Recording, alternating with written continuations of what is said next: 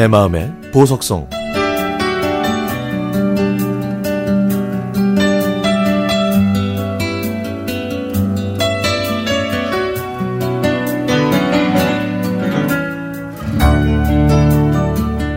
엄마 나 몸이 안 좋아 어디? 어 머리도 아프고 배도 아파 오늘 학교 안 가면 안 돼? 에이구 아파서 쓰러질 정도 아니면은 학교 가서 양호실에 누워 있어. 아휴 나 진짜 많이 아픈데 그냥 학교 안 가면 안 돼? 안 돼. 너 개근상 안 탈 거니? 35년 전 제 이야기입니다. 그때는요, 개근상이 최고의 상이었기 때문에 엄마는 항상 이렇게 말씀하셨죠. 개근상이 우등상보다 100배는 더 귀한 상이야.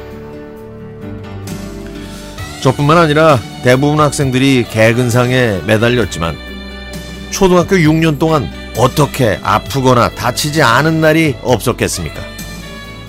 그래도 저희는 그 개근상을 타기 위해서 목숨 걸고 학교를 다녔지만 저는 결국 개근상을 못 탔습니다.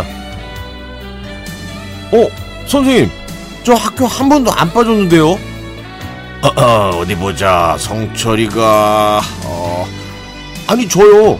개근상 탈 수 있는데요? 어, 가만 있어봐. 이게 저 성철이가 학교를 한 번도 안 빠지긴 했는데 성철이가 전학을 왔잖아. 응? 전학하는 과정에서 학교를 빠져서 안 되는 것 같아. 청천벽력과도 같은 소리였습니다. 그렇게도 열심히 학교를 다녔는데 개근상에서 제외됐다니. 저는 경기도 시흥시 조남동에 살았지만 경기도 광명시에 있는 안서초등학교를 다녔습니다. 저는 그렇게 집에서 멀리 떨어져 있는 학교를 한시간 넘게 걸어 다녔는데요. 한 시간에 한 대씩 버스가 다녔지만 급할 때 빼고 저는 거의 매일 이 먼 길을 걸어 다녔습니다. 그런데 2년 전에 입학한 첫째 아이의 학교는 걸어서 5분 거리에 있지만 아내는 위험하다면서 매일 등하교를 시키고 있네요. 아프거나 다쳐도 개근상을 위해 열심히 다녔던 그 학교를 3학년 1학기까지 다니다가 서울로 전학을 갔는데 그 학교는 집에서 10분 거리였습니다.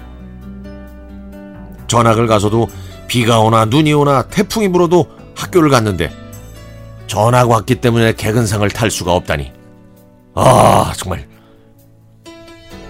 얼마 전 아내와 개근상에 대해 얘기하다가 아내는 초등학교 때 개근상을 받았다고 하기에 요즘은 어떤가 궁금해서 물어봤더니요. 요즘은 체험학습 때문에 엄마들이 개근상을 그렇게 중요하게 생각하지 않는다고 하더군요. 그런데요, 이 말이 왠지 씁쓸하게 다가왔습니다. 개근상은 성실함과 건강함의 기준이었는데, 그리고 그 개근상을 위해 목숨 걸고 학교를 다녔는데, 지금은 아닌가 보죠? 그래도요, 저는 이번에 초등학교에 입학한 아들이 학교를 졸업하는 날 개근상이라는 훌륭하고 멋진 상을 받았으면 좋겠습니다. 성실함의 기준, 건강함의 기준이었던 그 개근상을요.